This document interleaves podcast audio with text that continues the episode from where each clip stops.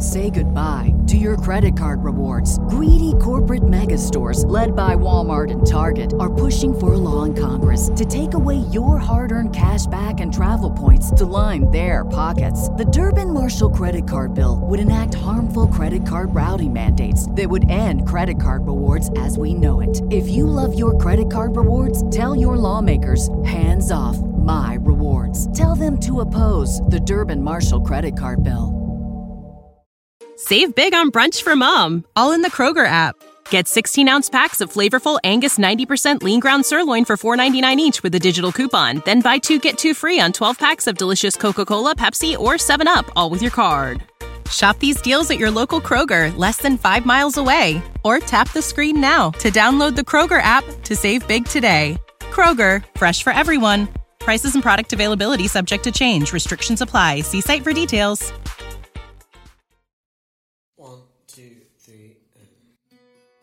Hello, everyone, and welcome to Okie Investigations. My name is Trevor Shelby.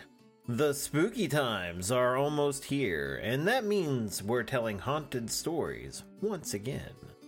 But seriously, folks, thank you. Thank you all for joining us for our 2021 Spooky Time episodes.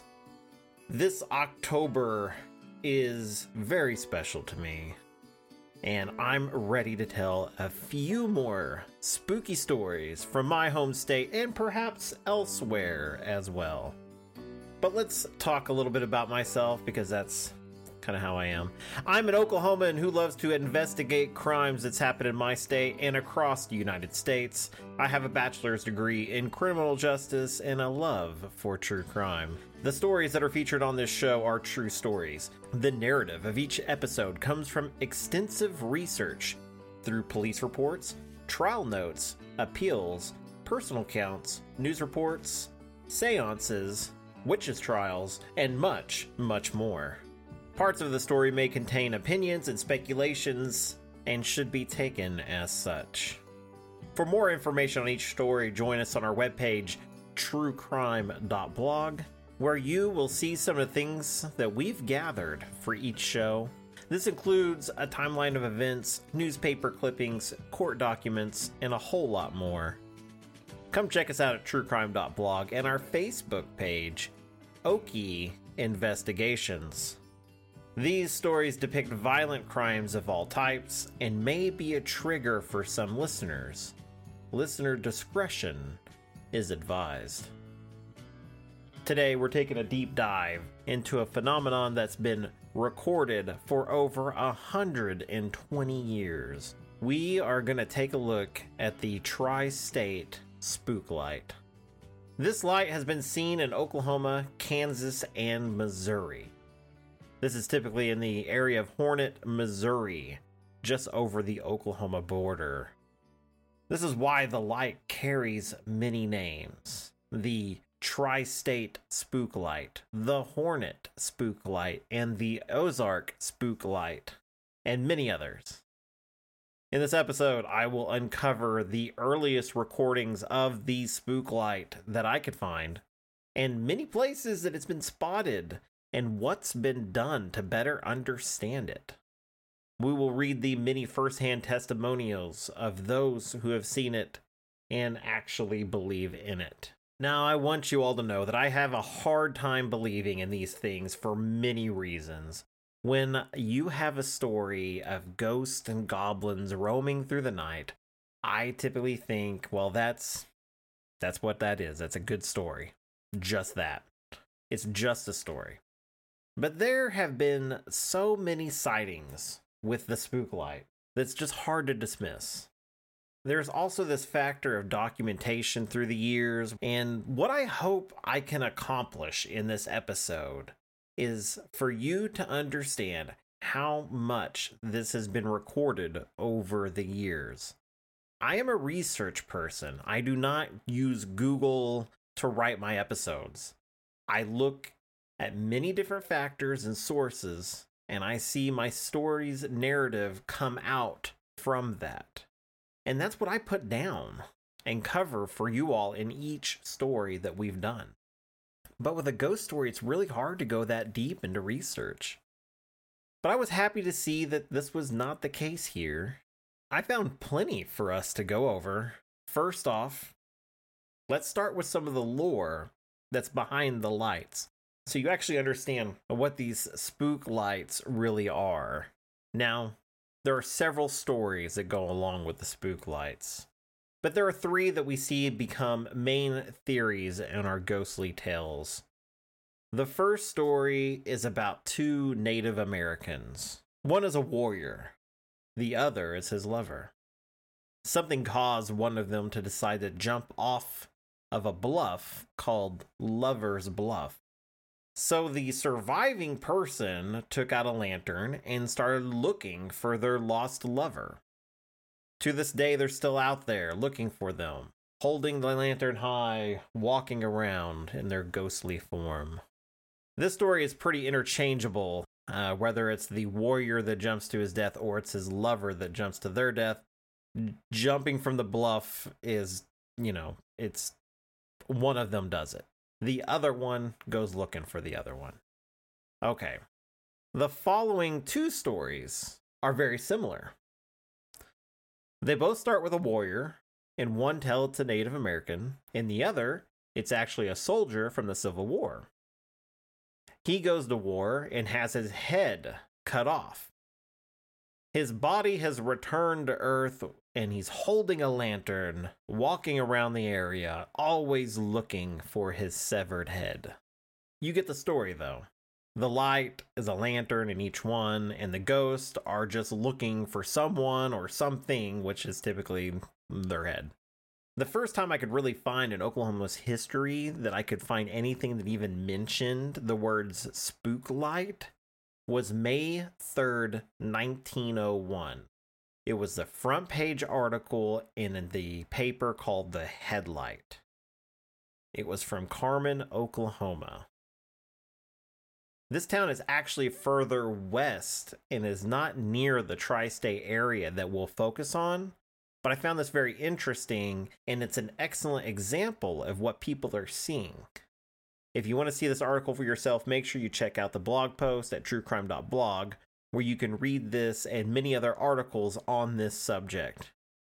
Here is the article A spook light. Quite an excitement has been caused in the neighborhood six miles east of town during the past two weeks by an appearance of a mysterious light on the farm of Miss Effie Norton. The light was seen nearly every night, sometimes in the shape of a dog, and sometimes in some other form. This light was, by many timid and superstitious people, attributed to some supernatural power. Some daring young men in the neighborhood decided to probe the mystery and have done so sufficiently to satisfy themselves that the light was manipulated by some ordinary human agency for the express purpose of scaring certain people. Further developments may be expected soon. This story was fascinating because the light was present, but it was also taking on different shapes, which is not typical of the spook light. So they saw a dog and some other things. After a few days, it says some young men went to go see the light and they tried to find out what was causing it. And they came back believing this was man made to scare some of the locals. There was actually a response to this article found in the Okeene Eagle, published on May 10th, 1901. The Augusta headlight tells of a spook light on the claim of a young lady near that town. Someone wants to claim at a low price a few charges of buckshot in the vicinity of the light would cure that desire. This is actually a pretty typical response that I would expect to see. Uh, the writer is basically calling BS on the light and saying that it would quickly end the show if they just shot in its direction, which chances are maybe that would end the show. but I found something pretty interesting here. Um, 20 years later, there's another sighting in one of the three states, and it's also further west of the tri state area. This time, we're going to be in Reno County, Kansas, This is just north of the sighting in Carmen, Oklahoma. Uh, this was written in the Enid Daily Eagle on November 17th, 1922. A Reno County girl, Miss Geneva Schuff of Sylvia, when she signed her contract to teach school in southwest Kansas near Elkhart, did not know that her schoolhouse was supposed to be haunted by a ghost light. But other teachers found it out and fled before the phenomena. And the school board, in hiring Miss Schuff, decided not to tell of the disadvantages of the school. The ghost light is described as looking like a reflection of the moon, about the size of a windmill wheel, and of a dull red color, shining particularly bright in a dark night. But instead of scaring off Miss Schuff, is made her want to find out just why the light is appearing at various intervals. So she wrote to her brother, Harold Schuff, to come out to her, and together they would stay at the schoolhouse and see just what was causing the excitement. So the town has had trouble hiring teachers because of the ghost light, and they've neglected to tell the new out of town teacher about it this could have gone horribly wrong, but it works out well here because Miss Schuff wants to know what is causing the light. So she roped her brother into an adventure because that's what brothers are for. And they try to learn more. And I really like the description here of the spook light. This is going to be a more typical description of it, kind of a moon orb, um, various in sizes. I don't know how big a windmill wheel is, uh, but that's not a measuring thing that I go by. Um, if you said a banana, I could say it was like 12 bananas stacked together, then I would say, man, that was a big light. But a windmill wheel, I'm I'm I'm sure they're I don't know if they're actually talking about the windmill or some kind of wheel inside. I don't know. Um, but the article continues. According to Miss Schuff, the light is not stationary. Sometimes in the schoolyard, other times in adjoining fields. Whatever it is, a spook, a specter, a midnight mirage, or some practical joke, many persons have seen it. In this article, we're also treated with a first hand account of the light and its movements. Mr. Crawley, with whom Miss Schuff boards, saw the specter lights one night as he was coming home, seemingly dancing ahead of him in the road. Thinking that it might be a reflection of the car lights, Crawley turned his car clear around, but the light was still up the road. When he turned to chase it, it rolled away. For nearly an hour, he chased the rolling light and then suddenly it just disappeared. Now, then at the end, we have what they believe is the scientific explanation of the lights. I will say that this is probably going to be the best scientific explanation that you receive because they they really don't go into a lot of this elsewhere. There's a story that many years ago when the western counties were being opened up, that a little town stood on the site of the schoolyard and vicinity. A well was dug just southeast of where the school stands, but was not used. An epidemic among the cattle came, and many of the carcasses were thrown down this unused well. Now, some of you may wonder why on earth would somebody toss a cow down a well? And I will say that it's because cows are very large and very hard to bury or burn. So if you've got diseased cattle, you're going to be doing one or the other. If you've already got a hole dug that you can just stack cattle in, that's not a bad idea. I have family that deals with cattle and they have to dispose of the body one way or the other. And usually it's by using like a large backhoe or some kind of digging device and mm, you know it's even now it's not easy work so back then can you imagine So now we're going to go into a little bit further of this explanation with somebody that's kind of in the know. So J.H. Mallinson, superintendent of the United Water, Gas, and Electric Company in Hutchinson, suggests that the gases from the decomposed carcasses of the many cattle filling the well may be the explanation of the Morton County spook light. Gases from the decomposing matter under certain circumstances causes flickering lights above ground known as ignis fatuus. This is sometimes known as will o' the wisp or jack o' lantern. It is very probable that this is what the people see near that schoolhouse Imagination does the rest, said Mr. Mollison. So, when you look into the will of the wisp, you end up going down another rabbit hole that has an entirely new story attached to it.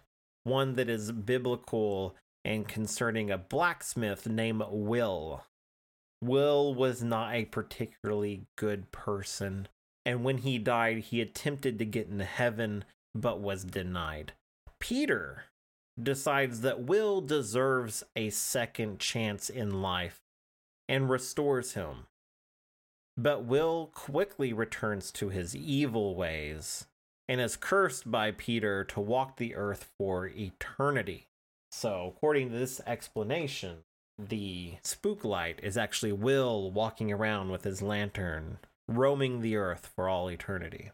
Now, in our story, we're here in the 1920s, and we're going to jump now another 20 years to 1946. This is when things are really starting to get interesting in the tri state area. The locals begin seeing spook lights almost every night. This is something that they can count on seeing, and as time goes on, more and more people are traveling to the area just to see the spook light a high school physics class actually takes a trip out to the area to see if they can find reasons for the lights. But when they get there, they find that there's actually so many people there that are just waiting in their cars. Um, they've got their headlights on, and it's just hard to really see anything. So they only saw a wisp of light, and that was it. But more and more people continue to go out to see the lights locals start to get annoyed because the crowds sometimes come and knock on their doors at all times of night just asking, Hey, where can I find the light? I actually found a couple of interesting stories where locals did not want to carry lanterns. Like if they were going to the outhouse, they did not want to carry a lantern to go to their outhouse because they were afraid someone would shoot them because people were shooting at the lights. At one point, the army even got involved. They studied the lights for a while, and the locals even claimed that the soldiers were also shooting at the lights. Although I have trouble believing this myself. I I honestly probably it's probably more likely there were locals there as well shooting at the lights and the army was just whatever about it. Over the next few years, the spook light sightseers only increase in numbers. By the mid 50s, the crowds were dazzled with even more lights of varying colors. Some of these were found out to be caused by teenagers with flashlights. This was reported in one newsletter on October 12, 1954. Many persons were slightly red faced over a greenish spook light reported floating near Sand Springs.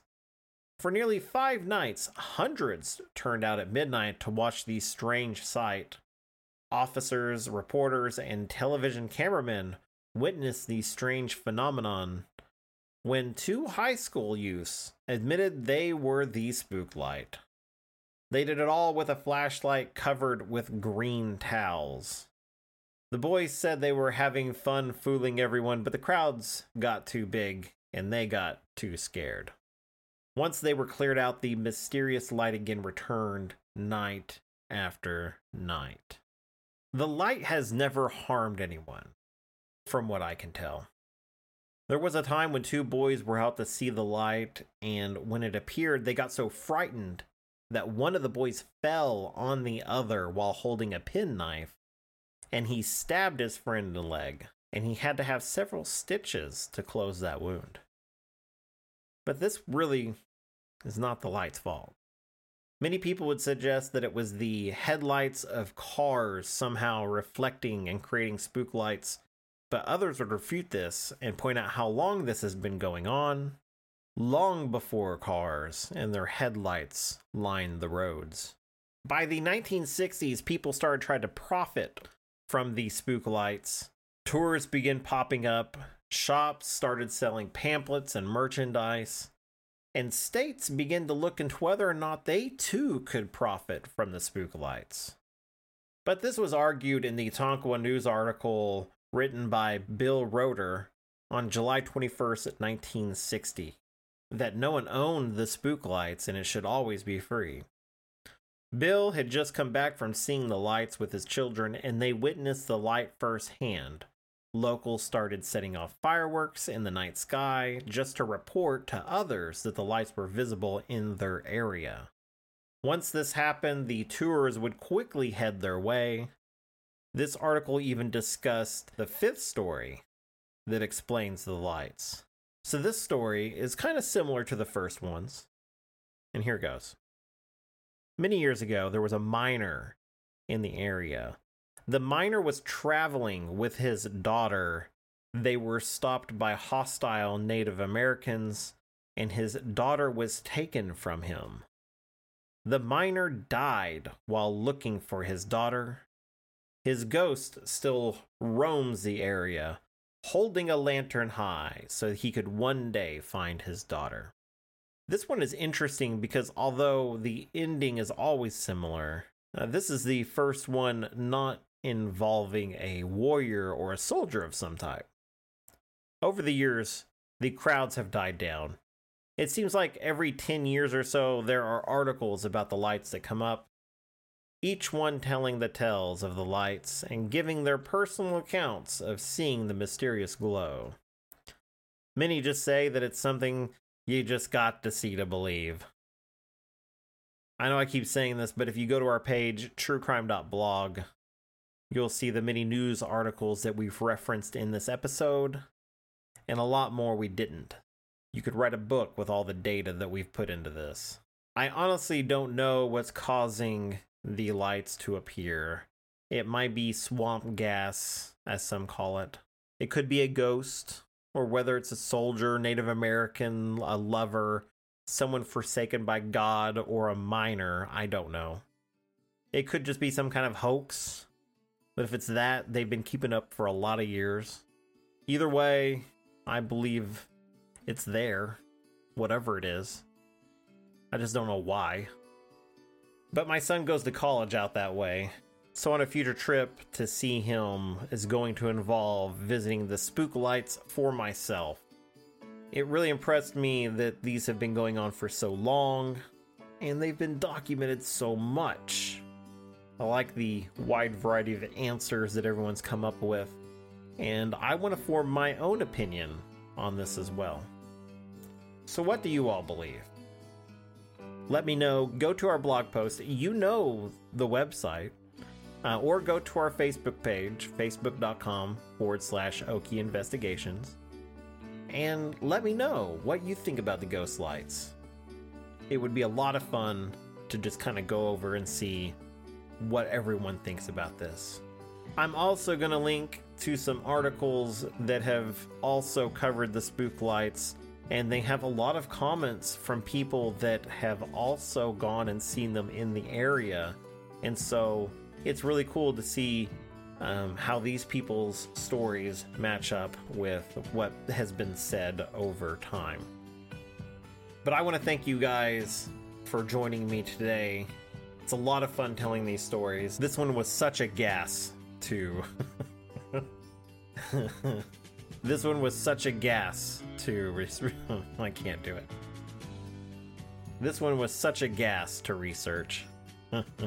I will see you guys next time. I believe that our next episode is going to involve a really cool story from the Sooner State. So I will see you guys next time. See ya.